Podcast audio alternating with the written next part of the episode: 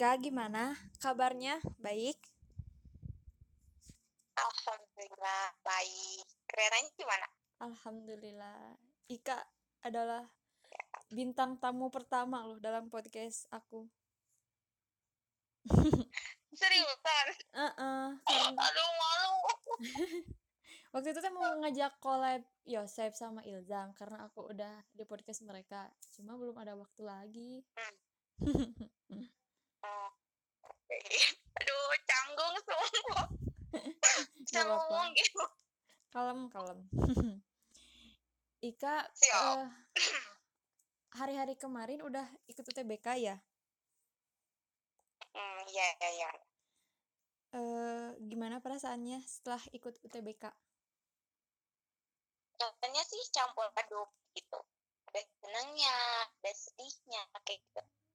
Sedihnya tuh karena pas waktu TB eh apa suhu badanku tuh lagi naik gitu. Hampir aja aku gak bisa masuk untungnya tapi bisa masuk kayak gitu. Terus ditambah lagi pas jain soal karena kan dalam UTBK kebanyakan membaca ya Ya. jadi si soal tuh eh kelihatan tuh kayak melayang-layang kayak gitu saking udah pusingnya sedihnya tuh karena itu terus Mm, yang kedua senangnya itu ya karena bebannya itu udah hilang kayak gitu Be- eh, apa ya ada beban tersendiri kan oh gimana sih kalau misalkan UTBK di akhir ya pasti terus kepikiran apalagi kan suka ada apa ya eh, apa eh kendala.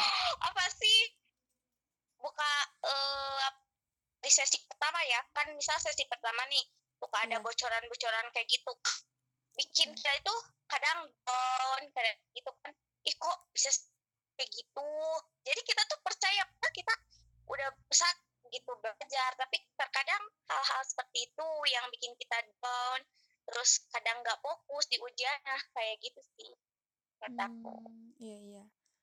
Apa kamu udah merasa ngasih yang terbaik gitu buat UTBK tahun ini? yang gimana ya? Dibilang terbaik sih enggak soalnya kenapa? Ya jujur aja gitu. Enggak terlalu ambis. Kenapa sih enggak terlalu ambis? Soalnya kecontohan dari tahun lalu aja gitu. Ya bukan berarti ah enggak ambis itu berarti enggak belajar gitu. Cuma ya kan kalau tahun lalu ya kayak oh gue harus apa ya eh mencapai tuh tujuan itu kayak gitu yang kayak gitu. Tapi tahun sekarang sih ih, oh iya iya. Belajar dari pengalaman lalu oh triknya kayak gini deh. Jadi cara belajarnya dari sini dulu misalnya kayak gitu. Nggak di Oh, sekaligus iya, kayak gitu sih. Hmm. Jadi udah punya gambaran karena ikut tahun kemarin ya? iya iya bener banget. Nah, eh, bisa diceritain nggak kenapa kamu tuh memutuskan untuk menunda kuliah atau gap year gitu? oh harus diceritain kah Boleh atau alasan kamu aja kenapa milih gap year gitu? oh alasannya karena jujur pas itu aku teregois kayak gitu maksudnya egois di sana ya aku pengen ke jurusan A gitu terus tahun sekarang tuh nggak bisa kayak gitu. Oh ya udah berarti tahun depan kayak gitu. Jadi ada apa ya? Ada tujuan. Tujuannya itu yang benar-benar aku tuh egois banget. Ke sana padahal ya kita nggak tahu kita apakah jurusan A atau jurusan B kayak gitu. Sekarang aku tersadar kayak gitu. Ambil hikmah aja gitu. Mm-mm, makanya mm-mm. kenapa sih mau gap year ya. Karena aku mau loh tahun tahun 2019 tuh ke jurusan itu ke jurusan itu kayak gitu. Tapi aku maunya ke jurusan A kayak gitu. Jadi aku harus tahun depan kayak gitu pikiran tahun lalu. Tapi tahun sekarang ya ya udahlah kalau rezekinya di jurusan B atau C ya udah kayak Hmm, iya iya udah ngambil pelajaran lah dari tahun lalu ya. ya ya ya gimana nih respon orang tua, guru, atau bahkan lingkungan kamu pas kamu memutuskan untuk gap year? Apa ada beban tersendiri, beba beban kayak beban ekspektasi gitu loh, karena kita tahu kan Ika itu, oh iya Ika yang juara umum loh seangkatan gitu. Pasti mungkin ada beban tersendiri loh buat kamu. Pasti mungkin berat gitu. Bisa diceritain gimana unek-unek kamu dan respon orang sekitar? Ya, pasti lah. Iya, itu yang paling pertama sedih. Ya sampai-sampai kan pada saat itu pas aku memutuskan gap year itu tanggal berapa ya lupa lagi pokoknya nggak tahu Juli nggak tahu Agustus itu terakhir aku lihat apa pengumuman tuh pengumuman UGM sama Telkom Mhm. nah di malam di malam itu buka pengumuman itu barengan kayak gitu. Dan ya aku harus nerima gitu. Kalau aku nggak lolos kayak gitu. teleponnya ya sedih sampai sampai ya, ya orang tua nangis lah ya. Kayak iya. gitu. Ya, nangis sampai ya udah ya nenangin kayak gitu. Pasti sedih banget. Terus respon guru-guru eh eh, ya dibilang apa ya? Ya banyak yang support terus ada juga sih. Eh jangan jangan diceritain ini mah tapi ada beban tersendiri gitu. Kadang ada orang ada orang-orang yang apa ya yang bilang ya maaf ya bukan sombong atau apa pun. Itu em sakit banget gitu kayak gini kok pinter-pinter biar kayak gitu tahu kan maksudnya Mhm, iya iya. Padahal orang-orang tuh nggak gitu ngerti sih. gitu ya. Eh, masalah Iya, takdir mah kan nggak ada yang tahu ya. iya bener banget dan ada yang tahu kayak gitu. terus pas waktu aku memutuskan untuk biar ngerasa aku sendiri ya ini Mhm. ngerasa apa ya ih kok gue bego bego banget sih gitu terus nyalahin diri sendiri kayak gitu. Pokoknya kayak yang apa ya dibilang stres sih stres kayak gitu. Ya hampir setelah itu kadang aku ngerasa insecure ih aku gak mau deh berteman lagi gitu. Aku malu kayak gitu. Mhm, Ya, mhm. kan kenapa sih? Dari dulu sih aku gak mau gitu. Ya aku dikubus pintar umum aku gak mau gitu. Karena apa ya eh, tanggung jawabnya itu yang berat ya. Gitu harus mempertahankan eh, iya harus mempertahankan harus mempertanggungjawabkan. Ya gini nih kalau aku tuh eh, punya yang orang-orang tuh nganggap ya biasa aja kayak gitu. Cuma ya mindset orang-orang kan beda kayak gitu. Jadi aku tuh merasa terbema terbebani kayak gitu. Sebenarnya mempertahankan itu kan susah tapi buat mencapai itu mudah jadi yang sulitnya itu mempertahankan gitu Mhm, mhm. Apa kamu ngerasa kalau baik gap year ini tuh bener-bener berarti banget, bermanfaat banget buat diri kamu sendiri? berarti banget seriusan banget nah dari ya dari ini kayak gitu. kan apa ya aku mau cerita dulu Boleh, boleh. tentang aku yang year ya. Ya, boleh, boleh. eh, buat adik-adik gitu buat gambaran adik-adik. Gitu. jadi ketika kamu belajar kamu jangan ngerasa ya gak berguna. Gitu. Sebenarnya nggak nggak kayak gitu. Terus dan gimana ya? Jangan jadi orang yang putus asa pokoknya. Iya, bosan yang paling utama jangan egois gitu. Tapi kalau mau jurusan itu ternyata lo gak kecapai ya bukan lo gagal kayak gitu. Ya eh apa ya jadi kan kita udah usaha tapi kan Allah punya channel lain kan nggak tahu gitu. manusia cuma bisa berdoa sama berusaha dan juga tawakal gitu. Itu loh jadi pokoknya banyak mah dapet di balik ini semua kayak aku aku sendiri sih yang ngalaminnya. Tuh terus dari di sini aku belajar oh ya dewasa kayak gitu De- dewasa maksud dewasanya tuh ya eh aduh gimana? Ya ngomongnya sih. Pokoknya terdewasakan aja lah ya. Karena beberapa ya kegagalan itu soalnya memberikan pelajaran yang berarti gitu. Bener banget bener.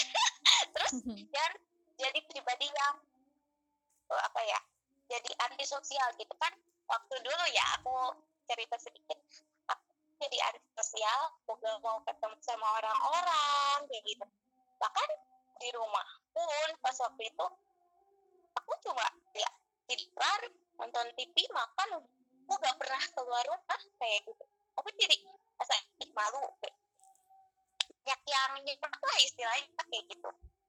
Mm-mm. terus udah gitu aku pas waktu itu dua bulan gak pegang HP ya bener-bener aku tuh ya stres banget kayak gitu. Bahan aku tuh ya berat banget.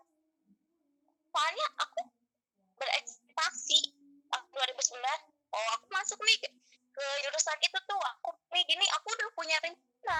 Dan pada akhirnya sesuai sama realitanya. Itu yang bikin aku ngedown banget pada waktu. Nah, Ika sendiri ngerasa menyesal nggak? Udah gap year gitu? hmm, perasaan menyesal pasti ada lah ada awal-awal pasti ada. Apa sih gue tuh mau sih ke jurusan kan waktu mau daftar tuh udahlah ke jurusan ini aja si B. Tapi gue tetap ke si A. Kenapa? Penyesalnya itu sih. Mm-mm. cuman di, dari adanya gitu tuh ya pengalaman yang buruk itu menjadikan aku pribadi yang lebih dewasa lagi. Mm-mm, mm. Alhamdulillah ya lebih banyak manfaatnya untuk mendewasakan pemikiran gitu.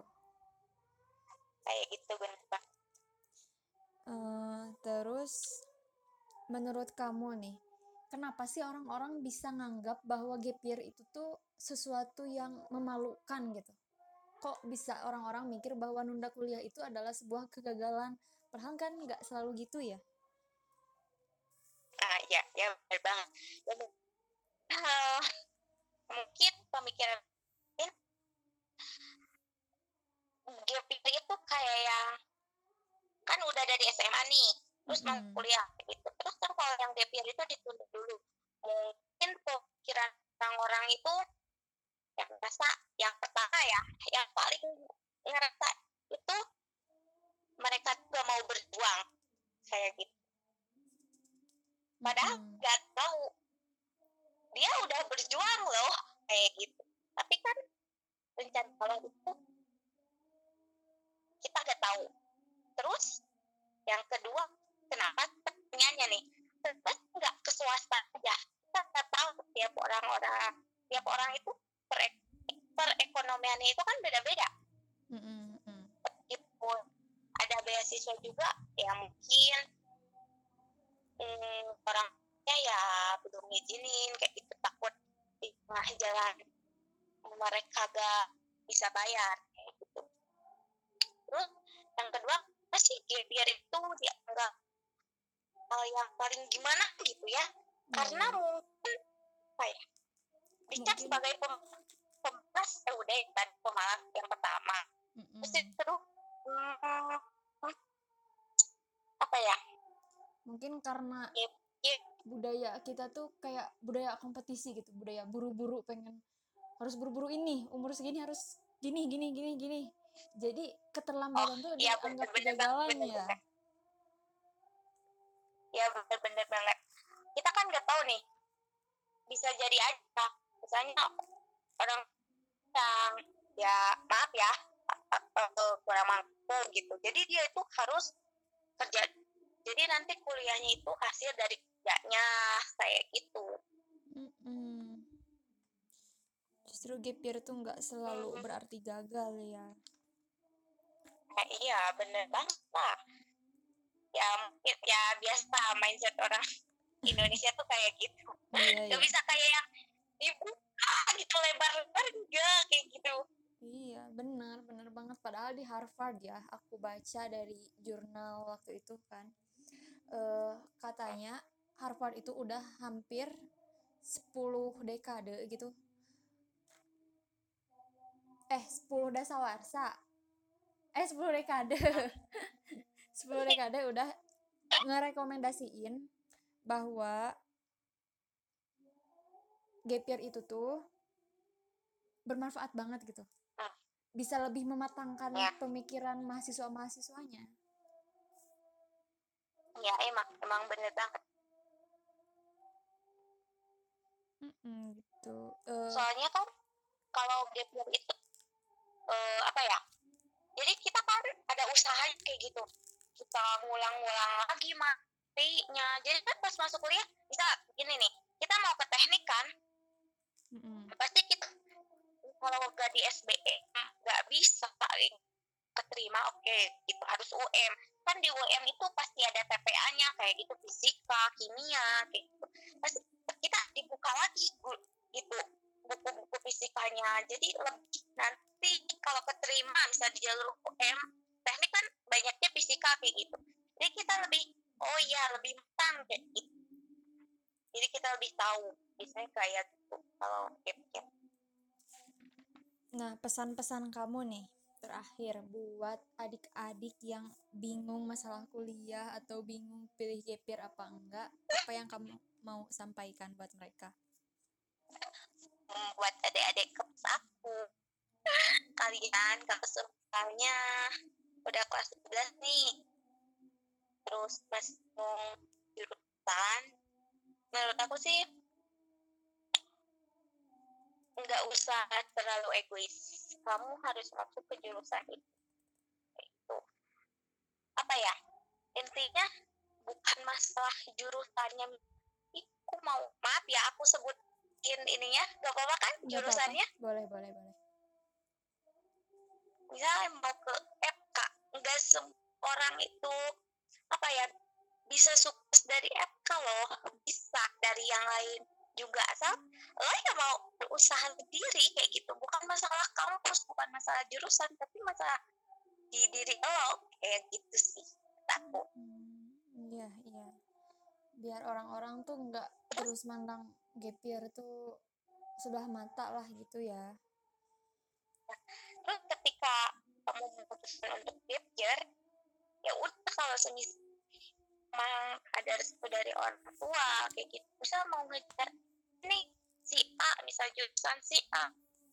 Ya udah sok aja kejar kayak gitu. Sebisa mungkin ya kamu terus berusaha ketika kita misalnya aku jurusan si A tapi kita diizinin kayak gitu. Ya kita juga gak boleh egois kayak gitu aja sih. Jadi di gimana ya mempertimbangkan kita bisa nggak sih ke jurusan itu? Nggak kayak ngomong ih mau ke jurusan ini ya mau ke jurusan itu. Nggak gampang itu loh kuliah itu beda kayak gitu nggak kayak sistem SMA jadi kita kita bisa nggak sih kayak gitu? Pertanyaannya ke diri sendiri Buat tips ya, buat buat kalian adik-adik yang masih bingung, tadi Kakak Ika udah ngasih beberapa tips dan juga gambaran tentang gap year. Oke Ika, makasih banyak waktunya telah meluangkan waktu untuk podcast saya. iya sama-sama aduh jadi malu Mungkin kapan-kapan kita bisa ngobrol-ngobrol lagi ya. amin amin amin Semoga Ika juga lancar nanti di kuliahannya. Amin. kita juga ya semoga Iya. lancar bertebek eh ikutan rekam kan Eh aku udah udah jadi maba loh. Iya Mm-mm. kan di mana nih? Di Poltek. Aku, aku daftar Poltek lagi. Oh, pot. Oke. Mm-mm. Selamat. Iya, alhamdulillah. Makasih. Terima kasih Ika. Alhamdulillah tahun sekarang rezekinya. Amin. Sama-sama. Aku tutup ya. Iya.